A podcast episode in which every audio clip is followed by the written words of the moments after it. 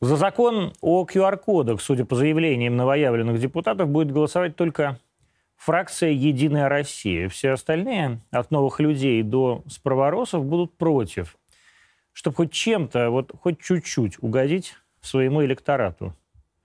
Ничего страшного, «Единая Россия» без вас справится. Вы вообще, честно говоря, никому не нужны.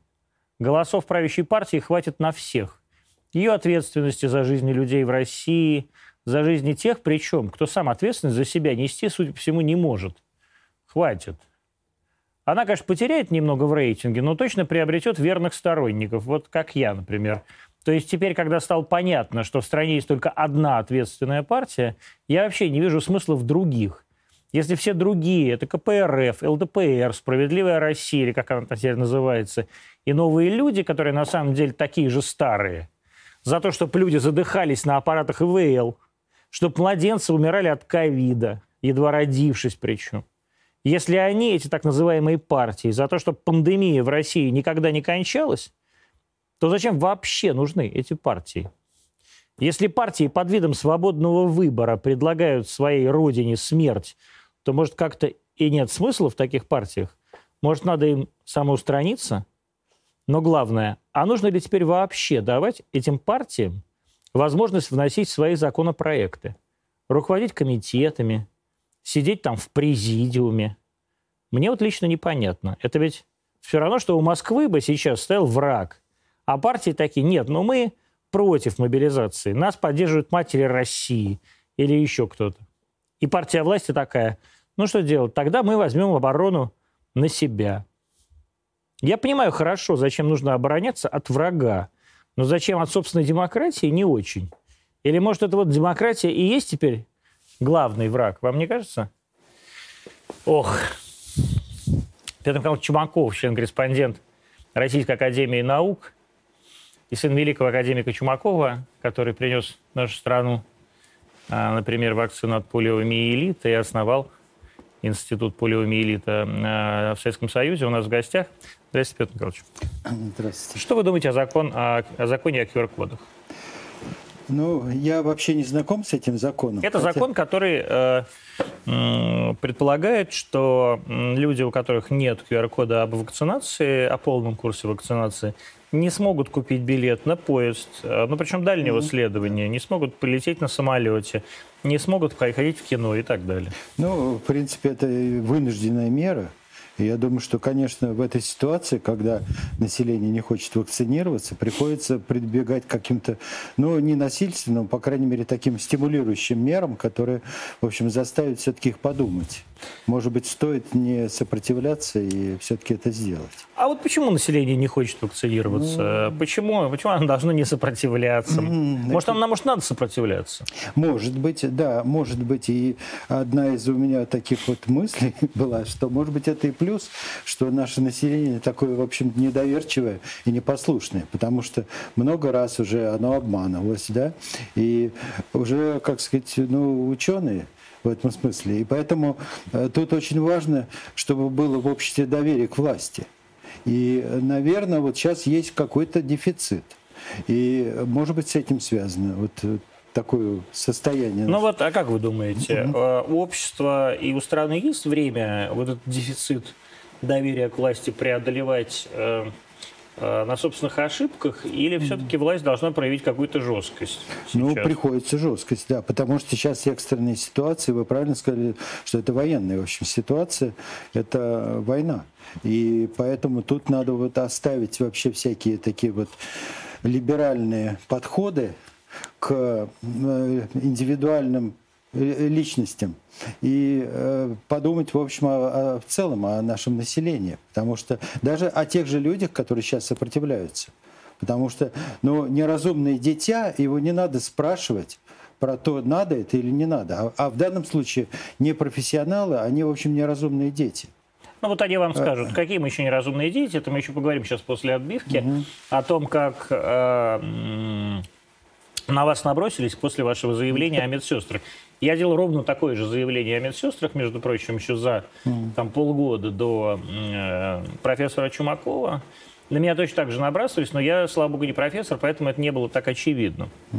Может быть, все-таки действительно мы с вами не правы, и люди имеют э, право выбирать свою судьбу. Хочет человек э, на кладбище, так и ради бога. У нас земли много. Ну, э, такой подход может быть, конечно, потому что если э, речь идет о индивидуальном человеке, об одном человеке, то ради бога. Но если его поведение приводит к тому, что у нас забиты все больницы, и койко-мест не хватает.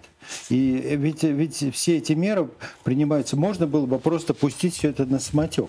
И кто выжил, тот выжил. Но ведь об, э, страна и вообще государство признаны лечить, да, и как можно лечить? Тогда получится, что кого-то вылечили, кого-то нет, потому что нет просто коек, нет э, койко-мест.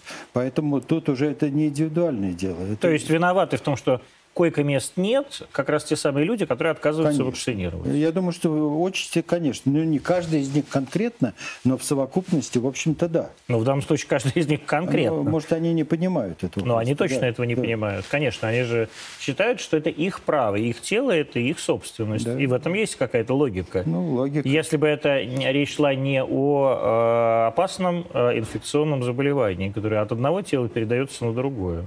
Ну да, но просто последние 30 лет именно так вот и внушалось, что каждый вообще, так сказать, хозяин себя и своей судьбы и всего.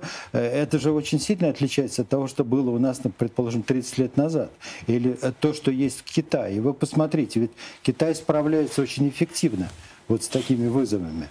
И мы в свое время в Советском Союзе справлялись с этими инфекциями очень эффективно когда просто поголовная была вакцинация. Никто не спрашивал, и никто, если честно говоря, и не сопротивлялся. Особенно. Абсолютно никто не да. интересовался даже да. этим. И вон сколько наплодили идиотов.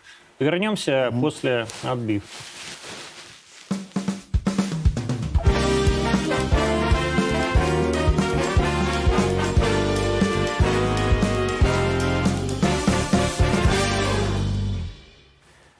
21.07, 7 минут 9 в Москве. Мы в прямом эфире, канал РТД, вообще все носители э, телехолдинга «Арти». Э, в гостях у нас э, член-корреспондент Российской Академии Наук Петр Чумаков, э, главный все-таки специалист Института, чего это, вирусологии Ингельгарда? Нет, это Институт молекулярной, Институт молекулярной биологии, не Ингельгарда.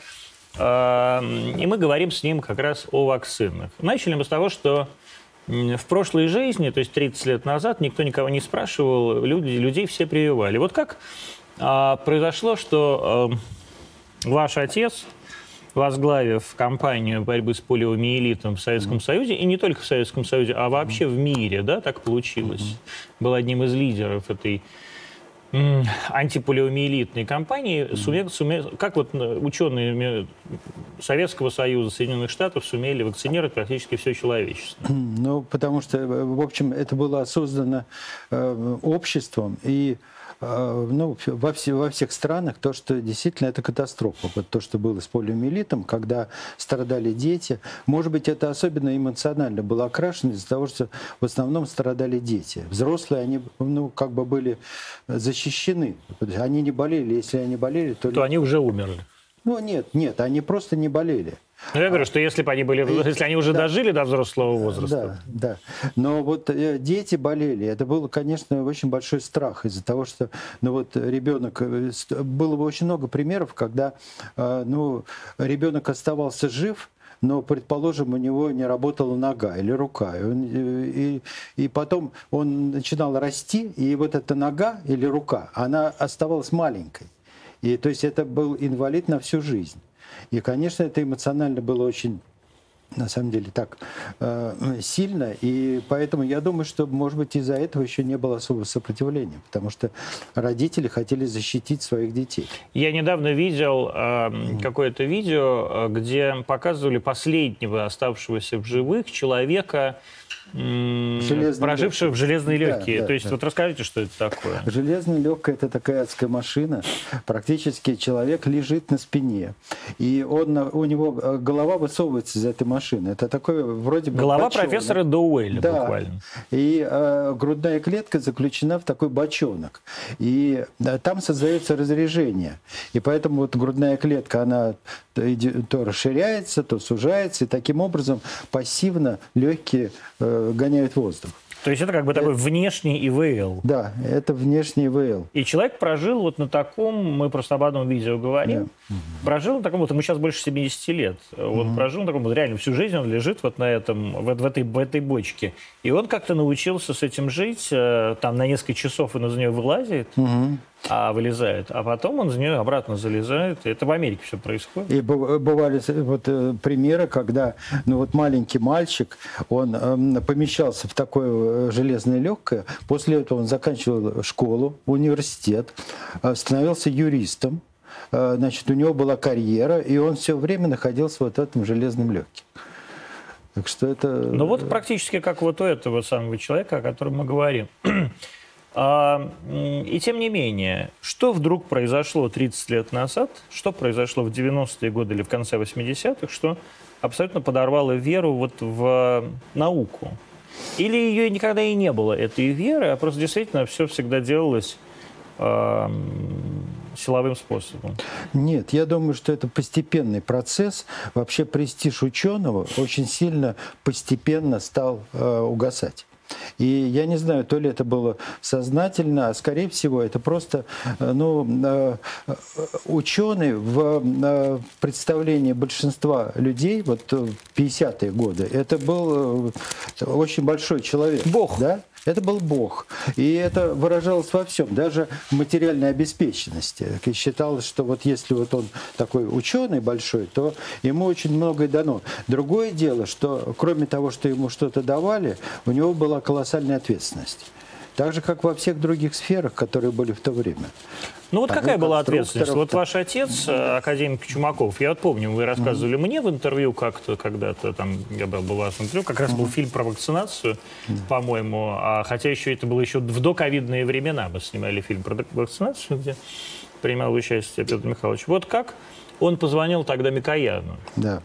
Но это уже как, как некая легенда, потому что никто не знает, как это все было. Там, ну, он мало про это рассказывал, но вообще так вот реконструкция есть такая, что он был в Министерстве здравоохранения, и там была вертушка. Вот эта вот связь, спецсвязь с э, Кремлем. И он э, как каким-то образом уличил момент, когда никого не было, и он просто подошел к этой вертушке и позвонил Микояну. Но Микояна он знал, потому что Микоян стоял у истоков организации этого института полиомиелита. И э, поэтому он был готов уже к тому, чтобы принимать какое-то дальнейшее участие вот в судьбе этого института и тех дел, которые они делают. Вот. И э, был задан вопрос Микоянам, а вы уверены, что эта вакцина э, значит, поможет и то, что она безопасна? И отец сказал, да, я уверен. Ну, тогда, говорит, при, э, прививайте. Но это была колоссальная ответственность, потому что если бы что-то случилось... То а, расстреляли бы. Ну, может быть, и расстреляли, да. В любом случае, сгноили бы точно. Э, Но, соответственно, как бы отец ваш взял тогда ответственность за десятки миллионов жизней в Советском да. Союзе только, да? Угу. Потому что полиомиелитом тогда болело ну, огромное количество да, детей. Да. Э, собственно, вирус полиомиелита был абсолютно распространен mm-hmm. от Калининграда до Владивостока, да. особенно а, Средняя Азия вся, там, mm-hmm. так сказать, вообще, может, каждый второй там И был. Прибалтика. Прибалтика, много, да. да. Угу. А это же была, в сущности, американская вакцина, да? Но это был штамм. Э, штаммы вируса были американские.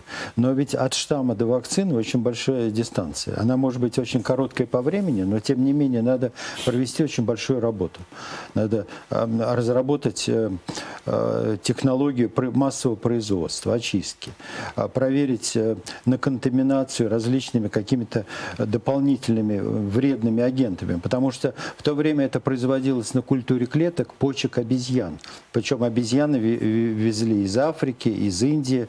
И естественно, что они могли быть заражены другими вирусами, которые могли значит, оказать очень большое такое негативное влияние и вызвать какие-то пандемии. А мы уверены, что вот они не оказали какого-то негативного влияния? Но в результате потом э, оказалось, что почти могли потому что через несколько лет в некоторых партиях были, был обнаружен э, вирус э, обезьяний вирус 40, а, который, к счастью, оказался, что ну, уже есть уже такие исследования ретроспективные, которые говорят о том, что он не оказал влияния на э, какого-то плохого. Но, тем не менее, в некоторых партиях вакцин был этот контаминирующий вирус. Ну вот вам так сейчас скажут. Вы сейчас делаете вакцины, которые потом нас заразят чем-нибудь, и мы все будем бесплодными, э, импотентами. Нет, но это был частный случай, потому что сейчас так не делается, сейчас это гораздо более серьезно контролируется. вообще вот система контроля биопрепаратов сейчас на, ну, на порядке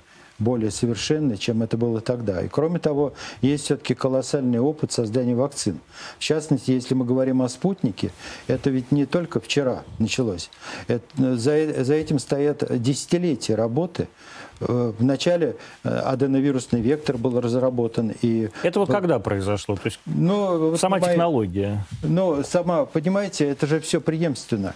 А вообще вот эти вот разработки в институте имени Гамалея, я, ну, я помню, начались еще в 70-е годы, когда там работал такой был Томас Тихоненко, у него была лаборатория, которая занималась аденовирусами, и все вот это все преемственно. Вначале изучили, как устроены эти аденовирусы, потом стали делать из них различные варианты векторов. Потом стали испытывать различного рода вакцины, которые можно создать на основе этого вектора. И к тому моменту, когда подошла вот эта задача ковид, уже многое было известно, что можно быстро сделать и достаточно надежно сделать такую вакцину. Вот многие люди говорят, объясните нам, пожалуйста, как работает. Вы нам ничего не объясняете. Это, кстати, очень такой шарлатанский вопрос, mm-hmm. потому что люди все равно ничего не поймут. Да, люди не специалисты в этом. А, и объясняем, не объясняя, они все равно ни черта не разбирают, что такое векторная, что такая, не знаю, пептидная mm-hmm. вакцина и так далее. Но тем не менее, вот как-то вот на пальцах. На пальцах Можно? я могу сказать, да, конечно. Потому что аденовирус – это э, вирус, который э, имеет некий средний размер. Есть очень маленькие вирусы, есть очень большие вирусы. Это средний вирус. Это вирус очень хорошо из, изучен молекулярно-биологически. То есть там известен каждый ген, который есть в этом вирусе и за что он отвечает. Один вирус отвечает за белок оболочки, причем этих белков несколько. Другой вирус отвечает за то, каким образом будет это геном реплицироваться. И э, все это изучено. И поэтому известно, например, какие гены отвечают не вирус, за патогенность. Только, не один вирус, а, наверное, одна часть, да? Одна часть вируса отвечает Нет, за... ну, ну, я имею в виду да. ген. Да, да один да, ген, да, не один может, вирус. Может, да. да. Не вирус, а ген, конечно, угу. ген вируса. И, а, и известно, в, в частности, какой ген а, а, отвечает за патогенность за способность реплицироваться, распространяться. И поэтому, когда делают вектор, то эти гены... Что такое делать вектор? Вектор – это, значит, э, некий носитель, который можно использовать для переноса какого-то генного продукта.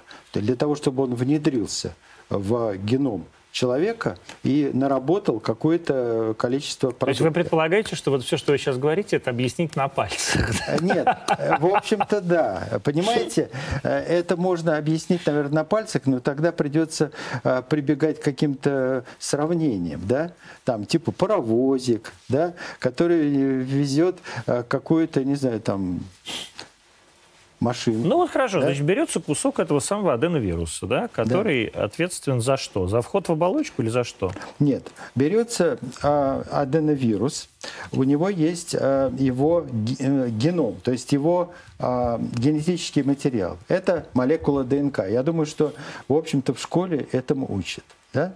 Ну, может быть, и учат, но не, не запоминается. Но то, что ДНК – это наследственная молекула наследственности, я думаю, что знают То есть все. это некий текст? Это некий текст, где записано все про этот вирус. Какой он будет и как он таким становится. Причем в данном случае это не очень большой текст. Это, это не то, чтобы это ДНК человека. Текст, то есть он достаточно, чтобы описать вот этот вирус, который достаточно маленький и достаточно просто устроенный. Вот. И в том числе там есть гены, которые отвечают за то, что как этот вирус проникнет а, в организм человека, как он начнет а, вызывать, э, взаимодействовать с организмом человека и вызывать какие-то проявления. Э, вот. Но э, зная все вот эти вот тонкости, можно подправить, можно сделать так, что он будет безвредным. Можно, как, можно сказать, что можно вырвать ядовитые зубы из этого организма. И тогда туда вместо вот этих ядовитых зубов вставить что-то полезное. И этим полезным является вот как раз белок С, шипа. То есть этот вирус... Кусок вируса. Основная кусок. Нет, он называется вирусный вектор. Ну, вирусный вектор. То есть вот он был вирус, он мог размножаться. А получился вирусный вектор, он не может размножаться. Он просто од... вирус одноразового действия. То есть он проникает в клетку, но оттуда уже не выходит такой же вирус э, в большом количестве, как это обычно бывает. Ну, правильно. То есть это вирус, вирус, вирус-носитель. Это вирусный переносчик. Такой, да, такая ракета, да, ракета, как это? Да, спускаемый модуль, да? Да, да спускаемый модуль, да. да. А, в который, который можно нагрузить чем угодно. Э, вот в данном случае это антиген э, коронавируса. До этого делали антиген Эбола, вируса Эбола, лихорадки. Вот. Э, это было опробовано на Эболе, а потом сделали вот с коронавирусом. А что такое антиген коронавируса? Это, к чему это приведет? Антиген – это белок. Обычно это белок, который вызывает образование антител, которые могут э, с ним связаться и его подавить. То есть это не заразно? Это не заразно. Это просто белок. И, значит, вот этот кусочек белка, да, или там просто белок, да. зашивают вот в этот, вот в этот вирус, да? Да. из которого убрана заразность. Да, все Собственно, вернее так, способность да. реплицироваться. Способность реплицироваться да? и вызывает болезнь. Угу. И вместо него зашит вот этот S-белочек. Да. А что тогда получает человеческий организм вместе с этим S-белком?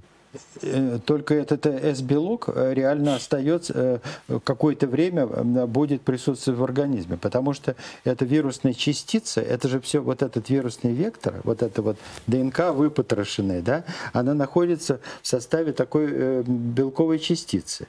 То есть это кругленькая такая частица. Она подходит к клетке, клетка ее заглатывает, эта частица раздевается, из нее выходит вот этот геном, вот эта ДНК молекула, да, и она начинает работать. Что значит работает молекула ДНК? На нее садится определенный фермент, тоже белок, клеточный только, и начинает синтезировать, считывать из нее такую цепочку рибонуклеиновой кислоты, РНК, РНК. РНК, которая идет в рибосомы, это еще одна молекулярная машина в клетке.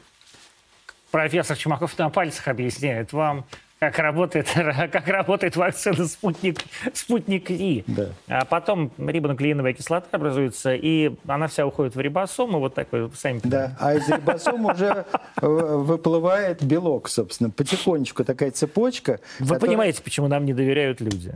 Ну а как же? Ну они говорят какие-то э, заумные вещи, да? Конечно. Вы нам, вы нам объясните, как это работает. Угу. А вы им объясняете, как это работает. Он говорит, а, нет, это не объяснение все, это рибонуклеиновая кислота. А вы еще нам скажете слово дезорибонуклеиновая кислота, ну, да. а то есть ДНК, и тогда вообще все. Будет. Да. Дезо. А, но на самом-то да. деле, сколько лет мы уже знаем технологию а, векторных вакцин?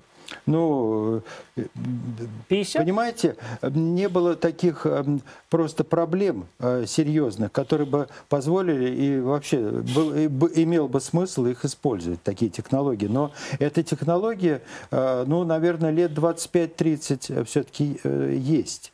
И, то есть она использовалась не для вакцин только, а, а для, для, того, чтобы, для того, чтобы разные белки можно было вводить в, в разные клетки. А зачем? С, с целью изучения, предположим, э, функций вот этих белков. А, то есть это чисто прикладная такая Это, была история, да, чисто да? инструмент угу. для изучения. А потом мы вдруг поняли, что это способ доставки. Э, ну да, и одновременно это способ доставки, который можно эффективно использовать для вакцин. Вот первая векторная вакцина в мире – это что за вакцина? Ну, э, если честно, я даже затрудняюсь вам вот так вот сказать, потому что я знаю, что было много попыток. Ну, например, там создавали для SARS тоже вакцину такую на, на этой основе, но она просто не пригодилась, потому что SARS э, исчез. Угу. Сам по э, себе элиминировался. Сам, ну да, сам по себе элиминировался и больше не возникал. Потом создавались вакцины вот, вот против Эбола. Тоже нашими, вот тоже, тоже Институт Гамалея создавал. Да, да, тоже Гамалея. И вот и заодно отрабатывали вообще всю эту технологию применительно к вакцинам. Испытывали, конечно, это все. И вакцина от Эболы была более-менее успешна, просто тоже была не очень нужна. Не, ну, не очень нужна была. Но если бы она понадобилась, она бы, наверное, пригодилась. И получилось, что mm-hmm. Институт э, Гамалея оказался в нужное время в нужном месте, да? Да. То есть у них была уже э, выработанная технология, понятная технология, mm-hmm. и им нужно было вот в этот самый аденовирус mm-hmm. просто положить другой белочек, правильно? Да, совершенно верно. И поэтому эта платформа была выбрана как такая... Э, заранее было известно, что она будет победителем среди вот этих трех вариантов, которые... Э, которые у нас были. Которые у нас были, да. Но у нас не было технологии вот этих РНК-вакцин, которые э, э, и Pfizer разрабатывали. Вот. Но и там ведь тоже эти вакцины ранее не применялись широко. То же самое. И риск гораздо больше был, потому что это совершенно новая технология. Она, конечно, очень высоко технологичная, но а, там есть много компонентов, которые могут вызывать вопросы. И в плане каких-то побочных, побочных эффектов уже отдаленных. Так вот видите, а люди вам это говорят. Вы пытаетесь сейчас защитить нашу отечественную вакцину, да. а людям все равно. Они вам говорят, мы не верим вообще в вакцины. И вы им говорите, вот действительно, а РНК-вакцины какие-нибудь, да. там, Модерна, мы еще не знаем, какие там отдаленные а, будут э, побочки. А они вам такие, ну вот правильно, мы вам ну, про это же да. говорим. Ну, понимаете, есть, конечно, некая э, небольшая вероятность, что в будущем у э, небольшого числа людей будут какие-то, наверное, не очень серьезные проблемы. Какие? Но я не знаю, предположим, э, какой-то из этих компонентов может оказаться нейротоксичным, да, и может вызывать там, не знаю, деменцию. Не 80 лет, а 75, да. Ну вот такого типа. И то не у всех, а у одного там из миллиона, да, человек. Но на фоне тех рисков реальных, которые мы сейчас имеем от самого заболевания, приходится на, идти на такой риск. Так же, как э, когда вы делаете хирургическую операцию, есть вероятность, что человек погибнет во время просто на столе операционном. Но операцию все равно делают зарезают, чего-то удаляют, чего-то сшивают, да, и в результате э, большая часть больных выздоравливает, и потом благодарит хирурга, что его спасли.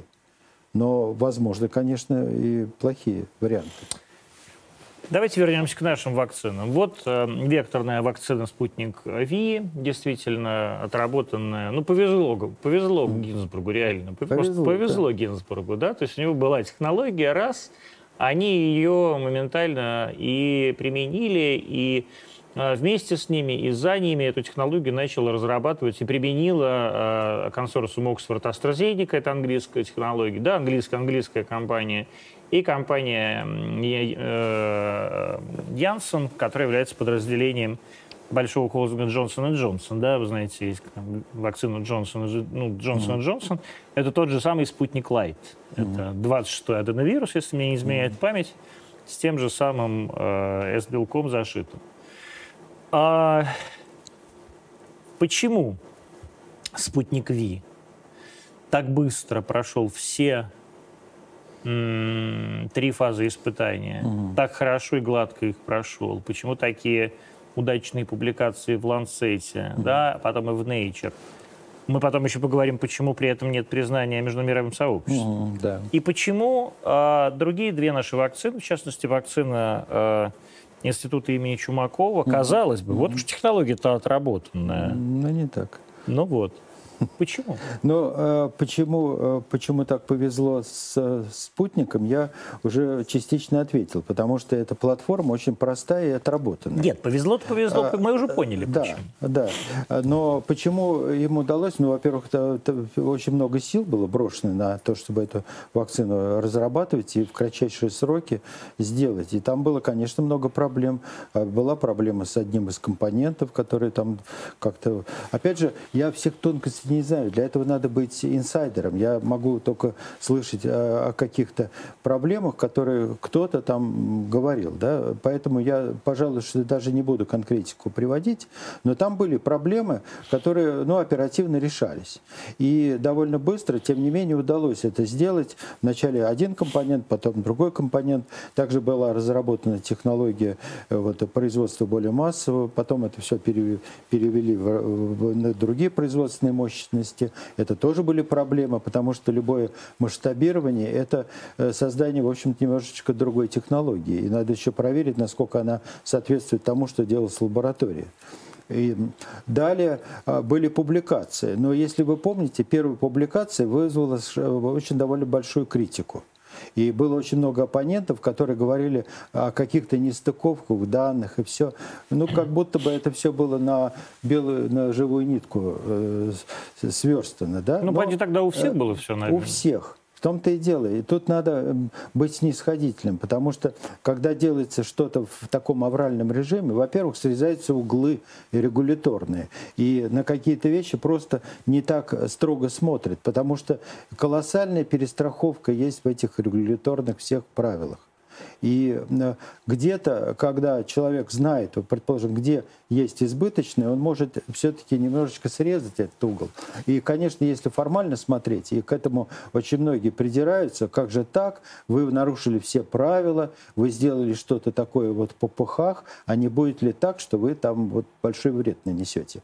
Но те люди, которые это делают, они рискуют очень многим. Э, там, и к своей карьере, и все. Я понимаю, что а, это несоизмеримо с теми жизнями, которые там могут люди э, там, потерять. Да? Но ведь сейчас каждый день теряются жизни. И поэтому мне кажется, что вот это, такая военная психология тут должна включаться. И все эти мотивы нужно как-то вот оценивать с точки зрения экстренности и серьезности. Ну вот, а люди вам скажут, вот э, идите вы в задницу со своими военными этими сравнениями. У нас нет никакой войны, вы сами эту войну придумали, мы ничего не видим. У нас там, я не знаю, я мамочка 27 лет, у меня муж там 29 лет, водитель. А, никто из нас не болел. Муж переболел, два дня покашлял, mm-hmm. все нормально. Вы все придумываете. Ну, нет, ну то, что придумываете, понимаете, это все-таки невозможно во всем мире это придумать. А потом, я думаю, что каждый сталкивался с тем, что кто-то из его знакомых или где-то там на работе или где-то еще э, заболел и умер. И все-таки эта ситуация такая, которая уже, мне кажется, ну я не знаю, кем надо быть, чтобы вообще отрицать, что есть э, это заболевание. Нет, они не отрицают, что есть это заболевание. Отрицается масштаб э, трагедии. Mm-hmm. То есть люди говорят, от гриппа сезонного умирает столько же. Ну тогда за, резонно задать им вопрос, зачем это делается? Что? Они считают, что наше руководство заинтересовано в том, чтобы наше население сократить? Заговор такой, фармы. Такой проблемы нет. Заговор фармы. Ну, а что делают наше э, высшее политическое руководство? Тоже в заговоре участвует? Участвует в заговоре, действительно, потому что мировое правительство полностью оккупировало планету и хочет действительно сокращения. Вы не смейтесь. Да, я Мне понимаю. рассказывал, значит, молодой человек, э, сотрудник э, там, 30 лет, сотрудник, э, э, это я, кстати, к коллегам к своим обращаюсь, которые заказывают во всяких McKinsey, Ernst Young и прочем говне всякие отчеты. Это, значит, сотрудник одной из, из компаний G, вот, большой четверки, натурально, mm. в, э, в ранге с Senior Associate. Рассказывал, что, значит, в мире есть Стелла, она найдена недавно, каких-то, то ли, даже не, не то, что Майя, а вообще это какая-то секретная информация, mm. чья Стелла где сказано, что должна быть пройти э, эпидемия, чтобы сократить количество населения до 500 миллионов человек, потому что иначе планета не справляется, задыхается. Это вот mm-hmm. вам к вопросу о квалификации большой четверки. Ну вот я хотел бы тогда задать вопрос для анти, э, а, антиваксерам. На чьей стороне они работают? Может быть, они как раз и работают на стороне... Они на стороне планеты? Нет, они не на стороне планеты. Они как раз вот э, на стороне в черную используются для того, чтобы реализовать вот эти планы. Э, по уменьшению населения. То есть пустить вирус, который, в принципе, можно побороть, а потом пустить и подговорить большое количество антиваксеров, чтобы они не прививались и дискредитировать эту идею защиты. Вот, пожалуйста, 500 миллионов останется. Ну так вот, может, и слава богу. Ну, Планета задышит ну, легко. хорошо, но мы тогда избавимся от антиваксеров прежде всего, да? А они выживут. Потому что они все молодые, мамочки, 27 лет, они Ну, не болеют. Вы э, знаете, сейчас все-таки очень помолодел этот ковид, поэтому никто, даже сейчас малые дети уже болеют, и тяжело, поэтому никто не убережется. Это я знаю точно. Через буквально там несколько, какое-то небольшое количество времени, может быть, через неделю, не через 10 у нас выйдет фильм про детский ковид. Ковид-дети на канале «Арти Россия». На нашем канале мой фильм. А Мы снимали и в реанимации в детских в Москве, и не только в Москве. И я сам видел прямо умирающих младенцев физически, вот на руках умирающих младенцев. А, И младенцев вот новорожденных, совсем новорожденных, и а, детей пятилетних. Вот лежит мальчик в реанимации, и мы стоим с заведующим реанимацией, он говорит, ну вот, представляете, невозможно объяснить ничем, никаких отягчающих болезней, никаких сопутствующих, ни диабета, ни ожирения. Пять лет ребенку. Ничего вообще, ни кардиологии, ни онкологии, никаких заболеваний хронических э, дыхательных путей или легких. Ничего. Ребенок умирает и умрет, э, лежит на уже полной а, к сожалению, э, э, вентиляции легких с ИВЛом, инвазивным ИВЛом уже там, 10 дней, и уже совсем пора вынимать трубку. То есть вот, ну, ничем не объяснить. Ну да. Э, э, Ну а что уже говорить про э, людей цветущего, как можно сказать, возраста, ко- которые вот сейчас многие из них выступают как антиваксеры. Э, Каким бы здоровьем они ни хвастались, тем не менее они могут точно так же заболеть и э, умереть, или стать инвалидом, и вообще подорвать э, всю, всю перспективу своей жизни. Вот вы наверняка знаете, э, вы сын одного академика, э, м, э, так сказать, великого нашего ученого Чумакова, есть сын другого академика прекрасного, великого нашего академика Воробьева, э, м, одного из авторов, ну, вернее, так, отцов э, советской гематологии, э, бывшего даже когда-то министром здравоохранения Ельцинским. И вот, значит, сын Воробьева, тоже профессор Воробьев, теперь такой один, один из главных антиваксеров.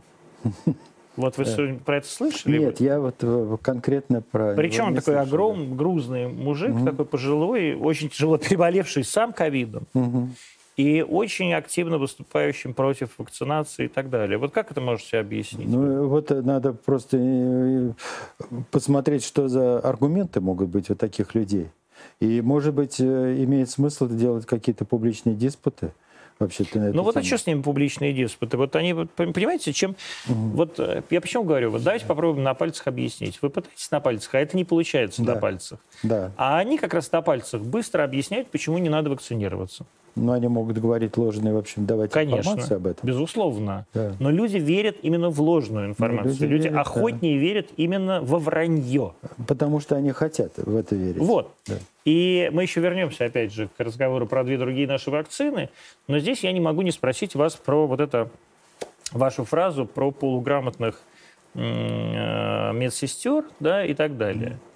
А не жалеете ли вы о том, что вы тогда это сказали? вы вы знаете, немножечко вот э, одну и ту же фразу можно произнести по-разному и вложить совершенно противоположный смысл. Ну вот Ведь, э, как вы ее произносили? Ну как, я произносил, когда меня спросили, как может так быть, что э, вот медсестры и медики а, значит, отказываются и увольняются с работы, а, потому что их заставляют вакцинироваться. Я сказал, что вообще совершенно очевидно, что это психоз, потому что э, они, видимо, находятся в большом стрессе. И Причина этого стресса, видимо, большой какой-то административный нажим, прежде всего.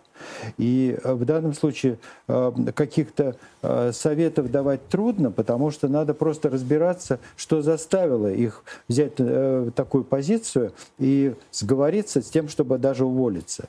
И с другой стороны, меня, когда меня спросили, а как же, ведь это все-таки медики, они должны знать. И я сказал, что нет, медсестры этого не знают. И вот в том смысле, что а, вот касается вакцины, они не намного больше знают, чем обычный обыватель. То есть их учат делать какие-то простые процедуры, ухаживать за больными, делать э, назначение врача. Но их не учат теории, они не знают, ничего не разбираются в иммунитете. И в этом смысле они ничем не отличаются от обычного обывателя. Они отличаются от обычного обывателя, я вам скажу, чем. Они как раз считают себя, в отличие от обычного обывателя, профессионалами. Ну, они считают. Имеющими да, не конечно. просто право, а обязанными высказывать свою точку зрения, пусть и неграмотную точку зрения, mm-hmm. и подсаживать на эту свою точку зрения вот этих самых неграмотных обывателей. Ну а как же, мне медсестра, мне Нюрка сказала, вот она медсестрой работает в областной больнице-то. Да. Она мне сказала, что а, там уши от, от, сказать, отсыхают прямо от, от этого вашего спутника. Тьфу. Нет, ну, а вот, вот это и говорит о безграмотности, потому что ведь не, невозможно. Вот э, я знаю, приводится такой аргумент медсестрами и вообще даже многими медиками. Уж сколько я видела вот этих вот э, побочных эффектов после вакцины. И сколько же людей там умерло. Да? И сколько но, ж ты видел этого? Ну нет, спросить. может быть и много. Я просто объясню. Потому что если она видела, что после вакцинации там через неделю кто-то умер, это не значит, что это из-за вакцины. Потому что когда проводится такая массовая вакцинация, вы смотрите, вот сейчас половина населения уже привилась, да? И, ну, предположим, даже треть, даже четверть, даже десятая часть. показывают? Даже десятая часть. Это массовая вакцинация. И вот, э, вот это население, у которого масса разных болезней. И постоянно кто-то умирает, кто-то заболевает, э, случаются инфаркты, инсульты. Вот представляете, вот 10% э, населения получило вакцину, и сколько вот сейчас в такой же группе людей будет инфарктов? Их будет достаточно много. И поэтому, если вы видите эти инфаркты среди, в группе, которые провакцинировались... 60 значит, плюс. 60 плюс? Да, это не значит, что эти да. люди инфаркты получили от того, что в них укололи спутник, да, спутник конечно, Лайт. но это, это, это чистое совпадение. Поэтому в каждом случае надо разбираться, от чего он умер. Э, и почему он должен умереть от этой вакцины? Потому что, ну, э, когда проводятся испытания, это же очень многоступенчатый такой, очень э, развернутый процесс. И тогда берется более-менее однородная группа населения. Спутник правильно провел испытание, как считаете? Я считаю, в конечном счете достаточно э, тщательно и достаточно эффективно, чтобы рекомендовать для массового применения. Ланцет – это авторитетный журнал? Это суперавторитетный журнал. Это в медицине один из ведущих. Может быть, не номер один, но второй, третий. А номер один тогда что? Я вот хочу спросить. Journal of Medicine. Да? Да. Это из медицинских журналов, угу. да. Но это такая вот специфика, потому что там больше, конечно, таких на передовом крае науки э, есть э, публикации, но тем не менее, да. Но Lancet это один из старейших, а может быть и старейший медицинский журнал. Ну, британский, который... да, он журнал. Да. И поэтому это, это очень солидный журнал. А насколько публикацию в Lancet можно, например, купить? Ну, это невозможно.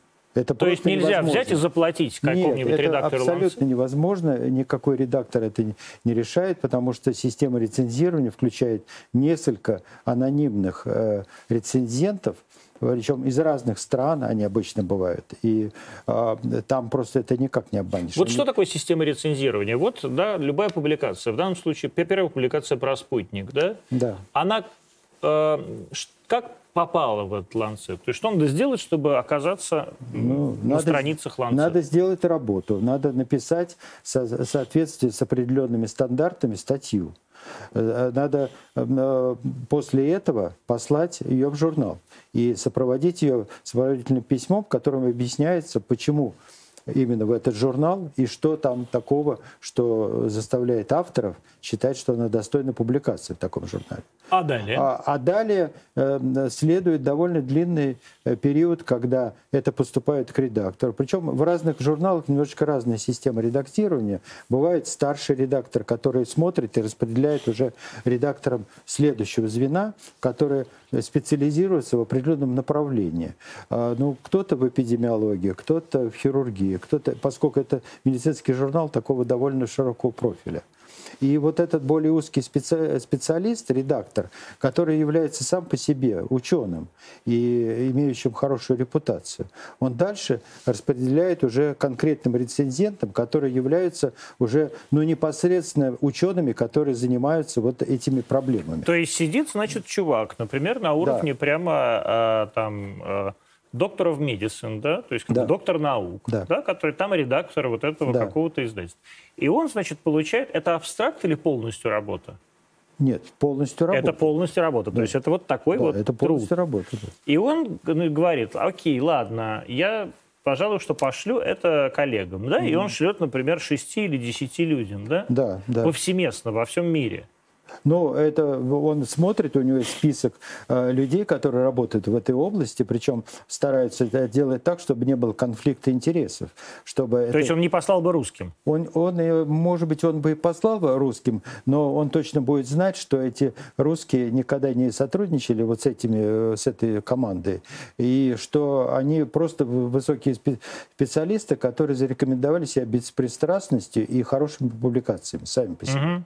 То есть они дорожат своей репутацией. Мгм. И ведь здесь же тоже очень большое значение имеет репутация, особенно в науке. Как можно на основе большого даже текста понять эффективность э, препарата? Ну, так же, как и э, сами исследователи понимают из тех результатов, которые они получают. То есть все результаты, которые они получают, они сводят в таблицы, в текст и прочее, и они таким образом убеждают э, читателя в том, что все, что они сделали, дока- доказывает эту эффективность и безопасность. И вот, вот, собственно, так и построена эта статья. И поэтому, когда рецензент все это оценивает, он смотрит возможные какие-то недочеты, либо нестыковки, несогласованность, и чего не хватает. И после этого все это а, после пишется заключение, очень подробное, где описываются вообще все плюсы и минусы этой работы, рекомендуется, что надо доделать, что неубедительно, где написано не очень внятно. И после этого это все ну, осо- от каждого из этих рецензентов поступает э, авторам. Слышали ли вы что-то о этических нарушениях в, ра- в рамках э, испытаний спутника? Я такого не слышал. Но, по крайней мере, до меня такого не доносилось. Было ли до спутника э, хотя бы одно лекарство, э, которое производилось в Советском Союзе ли, в России ли, которое прошло бы законченные три фазы испытаний? Ну, нет, ну, э, конечно, ну, все, все, что вообще-то идет дальше на э, э, использование для людей, оно проходит все эти фазы. Все три фазы. Да, По конечно. международным, по международным конечно, ну, стандартам. конечно, Вот конечно. с таким количеством. Если это лекарственное средство, если это вакцина, а не БАД какой-нибудь, да, то да, конечно. Я просто слышал от многих людей, что вот в таком виде э, настолько верифицировано три фазы испытаний, это, это единственное лекарственное средство. Ну, нет, это все проходит. Другое дело, что это бывает очень редко, потому что такие вызовы бывают очень редко. И, может быть, даже их и нет было никогда. Так вот, реально, на, на нашей памяти тогда, Вот, когда были- скажем, вакцина Чумакова. Да. Она же наверняка не проходила трех стадий испытаний. Ее прям Ну, вот как Микоян велел, Тогда не было таких стандартов, да. Тогда это и экстренная ситуация была, и э, более того, вообще-то это была первая практически живая вакцина. она была и натурально первая вакцина. Это тоже зрителю надо понять, в чем была суть-то ее. Это же был, был конфликт тоже внутри американских э, таких стандартов. А была сначала придумана вакцина живая, а потом одновременно более-менее с этим как-то ее чуть-чуть подумертвили. И э, фармацевтические компании американские начали думать, как э, вообще быть. И пока они думали, э, Советский Союз взял и живую вакцину полностью, полностью живой вакциной привил практически все детское население со Советского Союза. И победил, в общем, и убедил а, весь мир в том, что э, академик Чумаков, э, в том, что это работает. Да, то, что это работает, и э, то, что это вообще очень просто. Это очень эффективная вакцина, и одновременно она супер дешевая. Она там в то время на советские деньги она где-то 4 копейки доза стоила. Да, А- то есть 4 копейки детская Да. жизнь. Да. Капелька. Но капелькой потом стал, да? Ну, Тогда- нет, а капельки это были, да. Капельки. Э, Капельки, да. Ну, до, до этого была э, убитая, так называемая, вакцина Солка. да. Она, это б- были инъекции, но это был убитый вирус, который, ну, достаточно эффективный, конечно, но он, не предотвращает распространение вируса. Это же еще э, одна проблема с ковидом, так же, как и с полиомиелитом. То, что э, даже человек, который сам по себе не болеет, он может быть источником Вирусоносителем. Носителем. Да. Также с полиомиелитом такая же ситуация. Вот живая вакцина позволила решить и эту проблему. То есть а живая вот... вакцина вот эта вакцина э, Чумакова, да. как, как американского партнера звали? Сейбин. Сейбин. Угу. Да, Сейбин. Один, один был Сей, американец был Сейбин, угу. а второй американец был Сол. Вот. Угу. А, она позволила решить и вопрос распространения. распространения да? Да. То есть живая вакцина и убивала... Э, живая вакцина создавала стерилизующий иммунитет в кишечнике. То есть, э, когда вирус проникал, а, уже болезнетворный вирус проникал в кишечник, он не мог э, там размножаться. И поэтому такой человек не был источником распространения вируса. То, что мы сейчас имеем с коронавирусом, потому что люди даже, которые не болеют, они могут распространять вирус. Ну вот и все говорят, вы привились своими вакцинами, да. и в то же время вы же являетесь распространителями а, коронавируса. Да. Ну вот а зачем да. тогда прививаться? Ну, потому что сейчас главная задача перевести эту ситуацию в хроническую, из острой в хроническую. То есть это уже не будет пандемия. Это что значит? Это будет вяло текущая. А как вот... это сделать? Что надо сделать? А, ну, для этого надо выработать коллективный иммунитет для того, чтобы не болели. Вот. Давайте тогда расскажите. В чем разница между персональным иммунитетом и коллективным иммунитетом? Сколько человек должно привиться, например, или переболеть, угу. или умереть, чтобы этот э, коллективный иммунитет э, заработал? Сначала мы говорили, ой, 50%, да? потом говорили, ой, может быть, 60%. Теперь мы уже говорим цифру 90%. Да. И даже 95, и уже угу. не э, боимся это произносить. Угу. И в чем же все-таки разница между а, вот этими 95% и 40%, например. Ну, разница такая, ведь все зависит от свойств вируса. Это новый вирус. И поначалу он был немножко другой по сравнению с тем, что мы имеем сейчас. То есть там дельта сильно да, отличается? Да, да. Ну как, я могу объяснить как бы на пальцах, что происходит. Этот вирус исходно вирус летучих мышей. И он уже притерся к этой популяции летучих мышей. Он там очень хорошо э, там размножается и находится в равновесии с летучими мышами. То есть он там а, их заражает, но не убивает. Почему не убивает? Потому что у летучих мышей очень сильный противовирусный иммунитет. У них выработаны такие механизмы противовирусного иммунитета, которые позволяют им очень эффективно бороться с вирусом. Они привыкли к нему. Они привыкли, да. Как мы к коронавирусу. Да. И вот вы представляете, такой вот вирус летучих мышей вдруг попадает э, на человека. Он поначалу хилый. Он только перескочил этот видовой барьер но ему надо еще так притереться к человеческому организму, чтобы э, наиболее эффективно размножаться. И первое время идет эволюция этого вируса у человека, на человеческой популяции. И он становится, во-первых, более заразным – то есть меньшая доза нужна для заражения. То есть ему надо передаваться от человека к человеку. Да, ему надо, он, он адаптируется. Просто к, поначалу он был неуклюжий, угловатый, не умел это делать, худо-бедно убивал там людей, но мало. А потом он потихонечку становится более заразным и более болезнетворным. И это первая фаза эволюции такого вируса, который недавно перешел от э, э, органи- другого организма. Потом будет наоборот.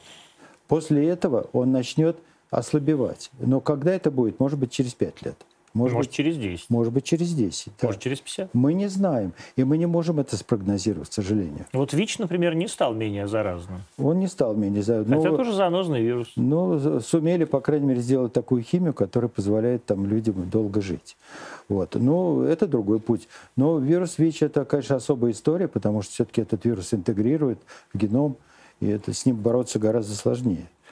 А вот. Но вот, вот такая ситуация, что сейчас мы находимся на фазе, когда э, его болезнетворность повышается, а потом она будет понижаться. Но пока мы должны пережить вот эту фазу. А опять же, вот вы говорите, пережить эту фазу. Отлично, давайте мы ее переживем. Почему мы считаем, если вы говорите, что э, вакцина не предотвращает передачу от человека к человеку, вакцинированный человек может быть разносчиком вируса, да.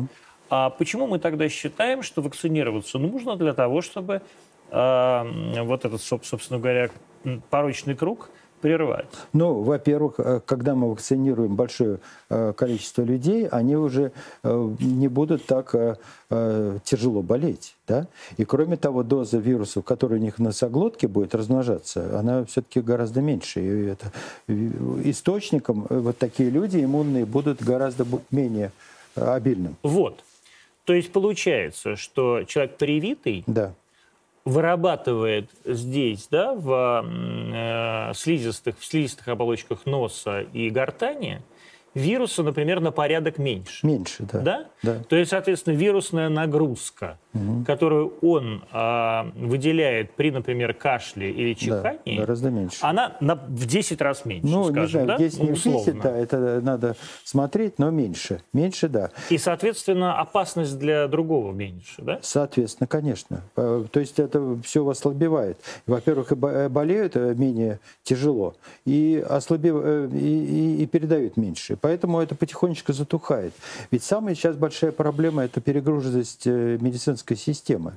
Потому что можно было бы сказать, давайте все переболеют, да, и уже будет этот коллективный иммунитет. Так раньше умер. про кори краснуху говорили. Да, переболел и все. Но для таких не очень серьезных болезней это, наверное, самый лучший способ. Потому что, ну, дома посидел немножечко там, да, и вышел, ну, одним человеком защищенным будет больше. Да? В данном же случае это не так, потому что люди умирают и болеют очень тяжело. И, и приходится их лечить, даже если они неразумные и сами себя до этого довели. Приходится их лечить. И поэтому наша медицинская система просто не справляется. Ну вот э, к вопросу, просто я не хочу сейчас э, mm. Михайлович этим парить, потому что я готов к этой теме, я готов отвечать на эти вопросы сам ежедневно. Для тех, кто считает, что от коронавируса умирает так мало людей, что не надо даже на это обращать внимание. Если вы ежедневную сводку умерших, а это сейчас 1200 человек в день, умножите на количество дней в году, вы, даже если вы возьмете среднее по году 1000 человек в день, вы обнаружите, что это 365 тысяч человек, умерших непосредственно от, от диагноза COVID-19. В цел, всего в год в России умирает около миллиона человек, там миллион, миллион, миллион сто, вот в зависимости от года. Соответственно, почти четверть вернее так, 40% всех умерших вот в этом году, в 2021, mm-hmm. это будут люди, умершие непосредственно от э, коронавируса. То есть 40% от всех умерших. Это люди, умершие от ковида. И говорить о том, что э, умирают как от банального гриппа или от УРВИ, это смешно. Ковид сейчас на втором месте по смертности после сердечно-сосудистых заболеваний. Ковид обогнал все, включая всю онкологию, все раки. Угу. Вся смертность от онкологии в России сейчас меньше, чем смертность от ковида. И хватит врать самим себе, что умирают только старики, а умирают беременные женщины, вот прямо я их видел, беременные женщины, мать вместе с ребенком умирает. Вот она уже на девятом месяце, она умирает, а задыхаясь на ивейле, и ничего не, не может спасти ни мать, ни младенца. Да. А, тем не менее, вот а, увольняются эти медики. Вот mm-hmm. прям, да, обращение к Путину записывают, mm-hmm. там мы, скорая помощь, не выйдем на работу. Вот Брянская область. Да, там, например, или вот там еврейская mm-hmm. автономная область, да, ну, то есть какие-то тоже провинциальные эти самые медики. И я, я, в отличие от вас, имею право говорить все, что я думаю и даже так не думать. Да, действительно, полуграмотные эти медсестры, которые на самом деле распространяют слухи, ни черта ни в чем не понимают, ничего кроме зеленки в своей жизни не видали, и ничем людей, кроме зеленки, не лечили.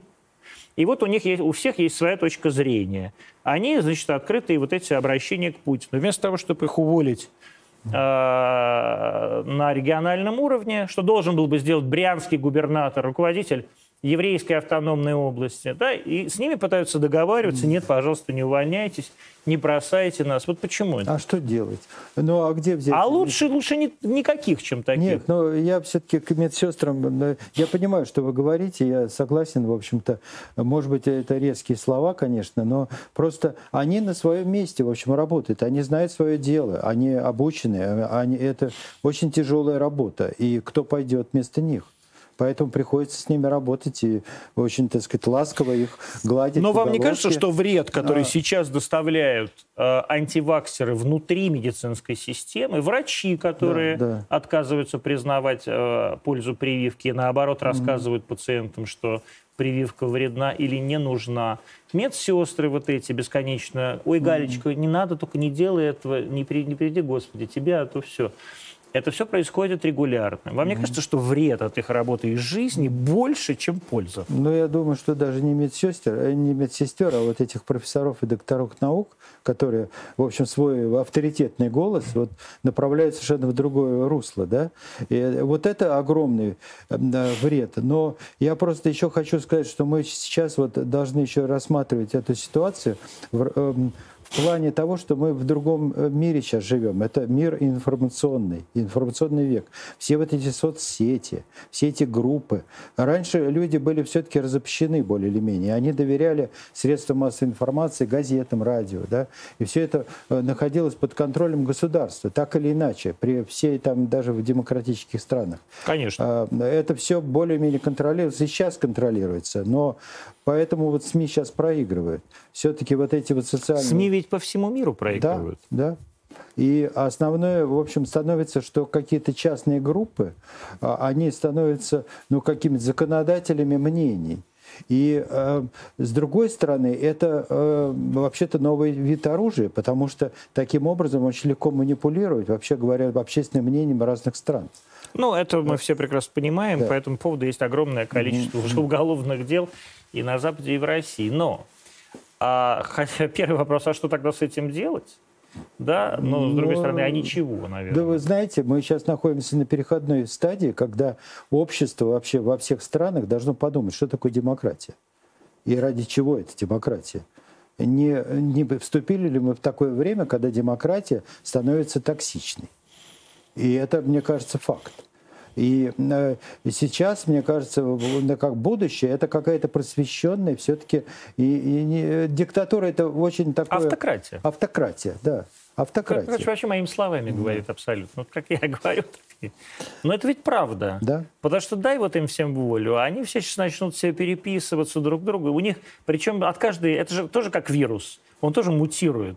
Каждое информационное вот это сообщение, это как такая большая... Это такой вирус, он мутирует, от, вот как, как что, то, называется испорченный телефон. Да, да. И через 10 рук это уже у тебя, а, ты знаешь, у меня 38 один день было после э, укола первым э, шотом спутника, угу. превратится в то, что ни в коем случае не вакцинируйся, угу. потому что у тебя точно будет импотенция. Угу.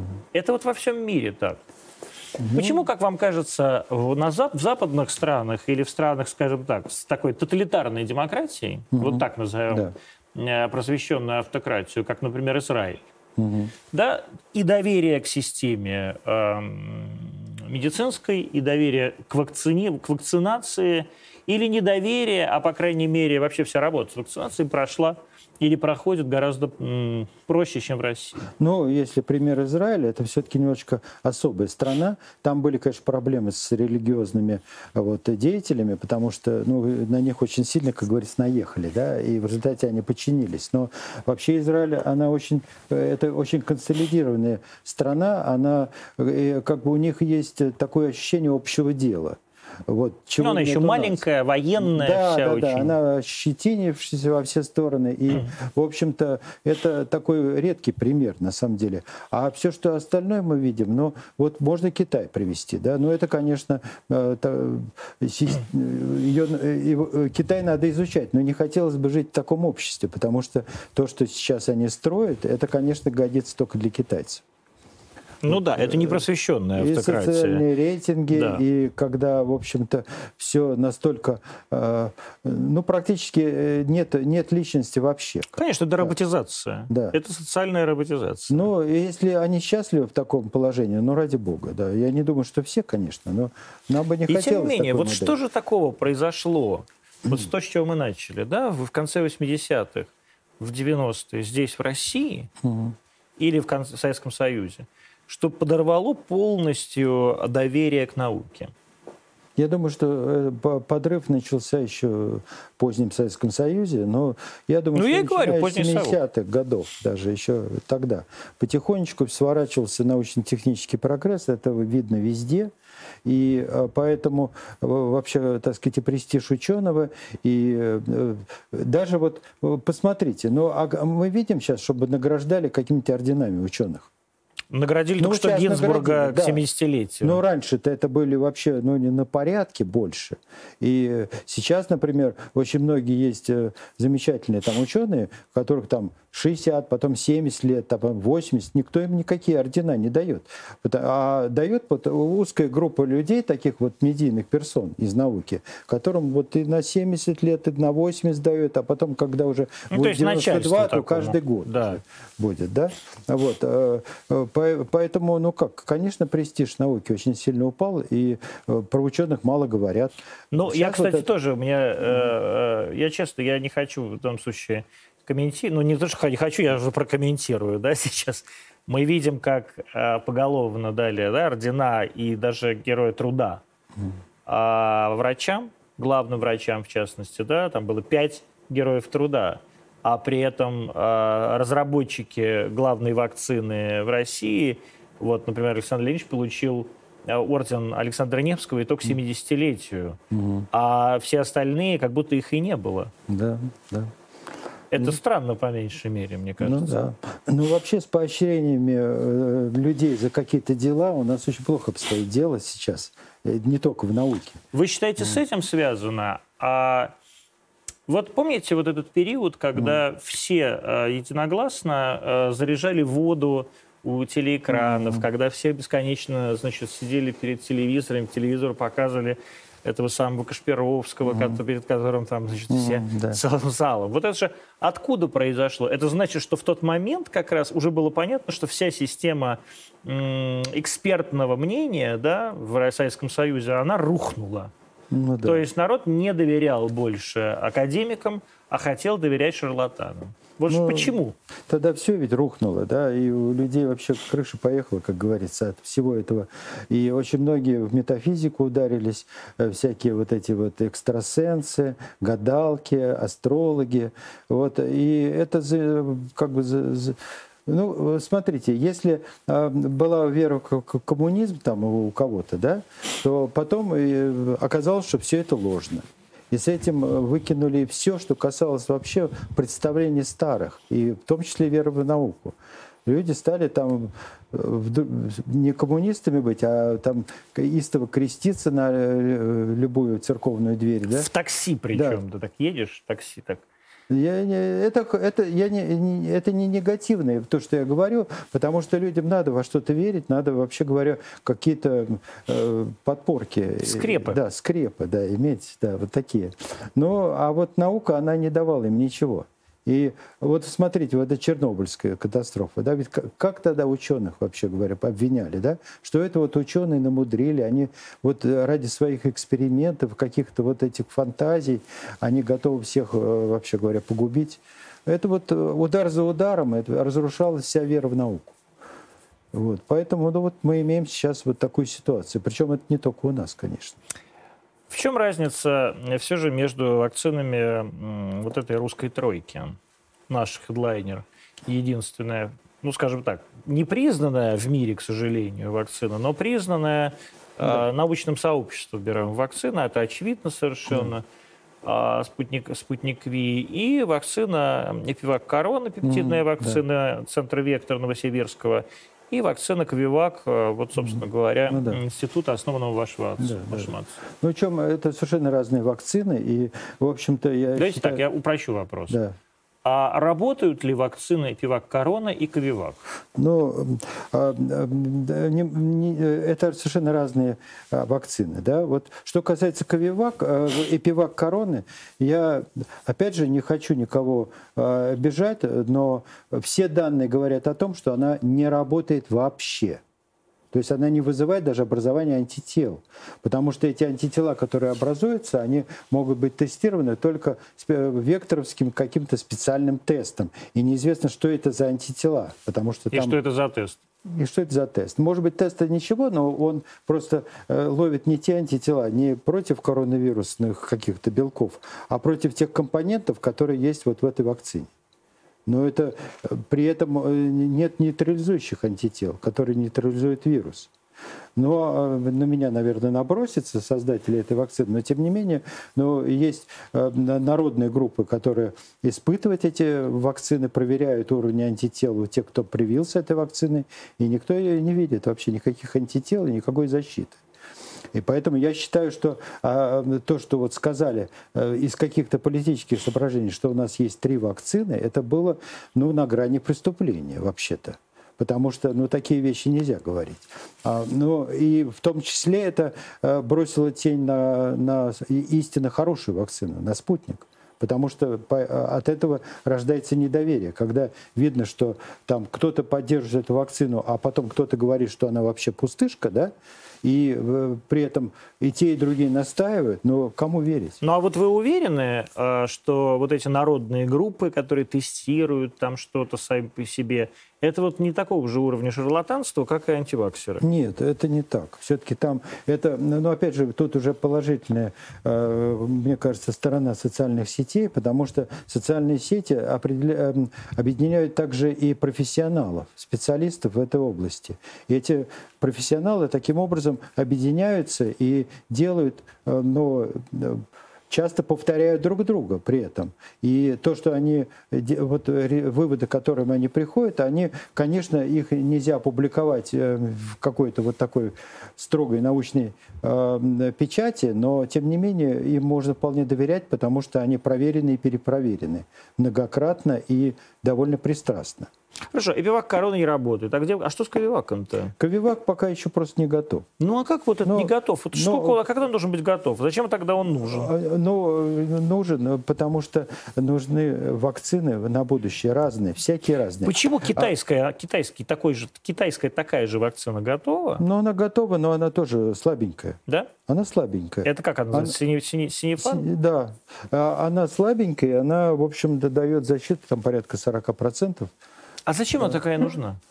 А, а, такая нужна, например, для ревакцинации в будущем когда уже победим вот эту вот самую вот коронавирусную инфекцию, и тогда можно будет уже а, применять вот такую убитую. Но она очень дорогая, очень сложное в производстве, да очень ладно. опасное она производство. Дорогая? Конечно. Убитая вакцина? Убитая, потому что надо наработать живой вирус. То есть надо нарастить, нарастить кучу живого вируса, а кучу. а потом грохнуть его. Да, и у нас вот практически нет таких э, производственных площадей, которые бы позволяли вот такой опасный вирус размножать в больших количествах. И это очень дорого, потому что он плохо размножается. Надо еще найти такую культуру клеток, на которой будет такой выход, который будет технологичен. И кроме того, там есть масса проблем, связанных с его очисткой. Потому что, ну, смотрите, это же э, клетки заражаются вирусом. После этого вот эта вот смесь довольно грязная, потому что там и ошметки от этих клеток. Все, надо почистить, надо сконцентрировать, надо а, научиться его э, концентрировать, потому что это совершенно другой вирус, с которым мы раньше не работали. И какие там могут быть примеси контаминирующие, никто не знает. Это надо все очень долго отрабатывать. Кроме того, вот этот вот э, антиген, который находится на поверхности коронавируса, он очень лобильно связан, то есть он очень непрочно связан. И в процессе очистки он может просто отскочить. И, от этого иммуногенность вот этой вакцины будет низкой. Ну, Надо... Иммуногенность – это значит эффективность. Да, эффективность, то есть э, способность вызывать образование антител. И что мы видим сейчас с Ковиваком, опять же, это не я, не какие-то там э, непосредственно данные, как вести с полей. Да? Просто кто-то вот рассказывает из тех, кто знает, вот, как это делается. Пока вот, ну, вот они привели даже внутри института несколько человек. И так Смотрят, а антител-то нету те. Это абсолютно, так сказать, понятно. Мы тоже... И ничего тут такого нет. У плохого. меня тоже много... Абсолютно. Надо... Вообще наука – это путь э, ошибок ошибок и Конечно, провалов. Да. И никогда заранее не скажешь. И поэтому ругать исследователей, которые там приложили столько усилий и, не знаю, там э, могут в депрессию впасть просто от того, что работают, работают, работают, ничего не получается, а все вокруг на, их, на них смеются. Но да? с другой стороны, э, понимаете, можно и... Э, сейчас э, обвинять политиков в том, что политики взяли и сказали про да. три вакцины или четыре да. вакцины. Но ведь политики вынуждены доверять кому-то, то есть они доверяют каким-то, да какому-то экспертному мнению. К ним приходит директор института, они говорят, у тебя есть вакцина? Нет, есть. Вот приходит директор Вектора, угу. а, какому-то начальству, там какой-нибудь Поповой, вот она угу. у него соавтор. Да. И она говорит, готов, есть вакцина? Говорит, да, конечно, прекрасная вакцина. Вот давайте мы вас уколем, а потом mm-hmm. сами еще и посмотрим, а, как у вас сработало. Посмотрите, какие у вас выдающиеся mm-hmm. антитела. Ну, это да. Но это ведомственные интересы, конечно. Тут, э, тут ведь не, не все же подчинено, как, э, как бы вот смысл такого, ради чего все это делается. Тут масса каких-то еще внутренних отношений, поэтому тут только разбираться. Но, конечно, вот те, кто это объявил э, вот так вот быстро, это, вот они за это должны отвечать, за такие свои слова – и, в общем-то, ну, понятно, что кто-то сказал, кто-то дезинформировал, но надо разобраться же, прежде чем такие заявления делать. Но мне тоже кажется, что вообще, э, так сказать, людям... Ну, вот я в данном случае действительно, так сказать, людей, которые начальство, я mm даже обвинять не хочу, потому что, ну, как бы, начальству говорят, а кому им верить тогда? Mm-hmm. Вот я говорю, давайте будем верить на ученым, а не будем верить бабкам. Они и верят ученым. Вот приходит академик, говорит, у меня все готово, все, посмотрите, какая замечательная вакцина. Ну а почему они должны не верить академику-то? Ну да. Нет, ну, конечно, но с другой Он стороны... там тоже член КОР, мальчик, 39 лет, да? Ага. Да, нет, ну, конечно, тут очень много проблем, и обо всем, конечно, и не расскажешь, но, в принципе, э, я понимаю, как все это произошло и как это происходит, потому что определенный ландшафт уже, такой климат э, складывается, который э, заставляет людей рапортовать то, чего, в общем-то, они только надеются получить. И это, к сожалению, так потому что иначе денег не дадут.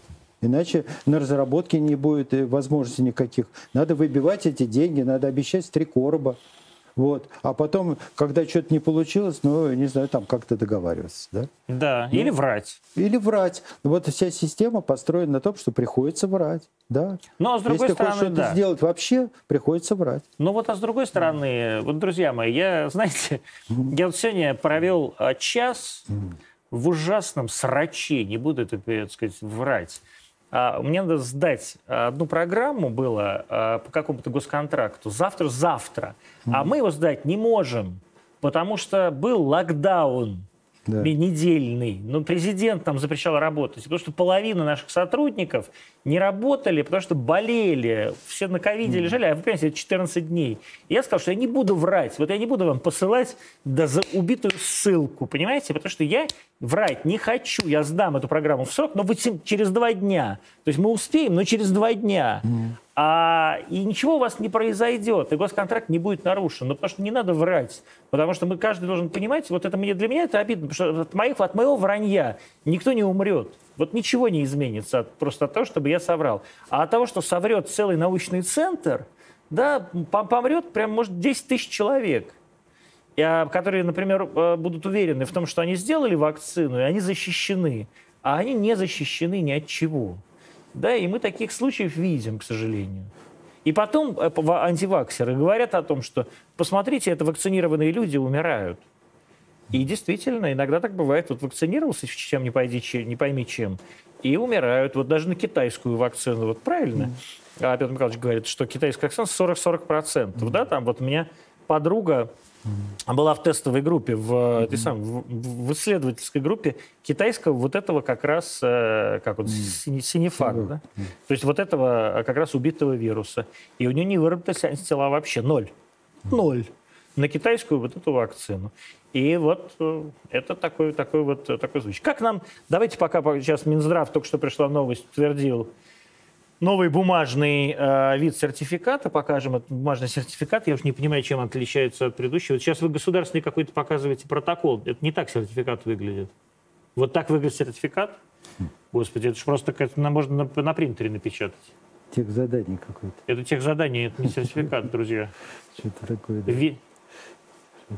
Справка, а, справка, ну это как это вот точно можно напечатать уже даже не то, что на цветном принтере, а просто уже на черно-белом, можно даже уже не париться, если это действительно справка, я не хочу верить. Как вы считаете, будет должна происходить система ревакцинации? Это вот мой последний вопрос да. к вопросу о, о том, что вот надо готовить вакцины для, для вакцинирования. Вот я, например, сейчас вакцинировался да. спутником, вернее, год назад ровно, да, полностью. Потом переболел очень в легкой форме, mm. через 7 месяцев.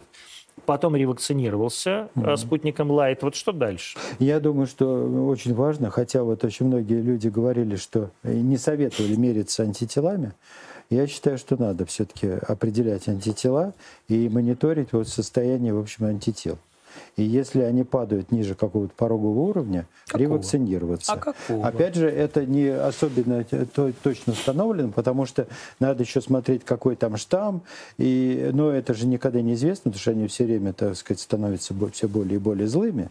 И поэтому вот сейчас э, такое мнение, в общем-то, ну, оно, конечно, тоже кем-то оспаривается, но можно, наверное, приблизительно сказать, что если ниже сотни БАУ, по какой? Это по какой? БАУ. А, по БАУ. По БАУ, да. Если ниже сотни, то стоит задуматься, что надо вообще ревакцинироваться.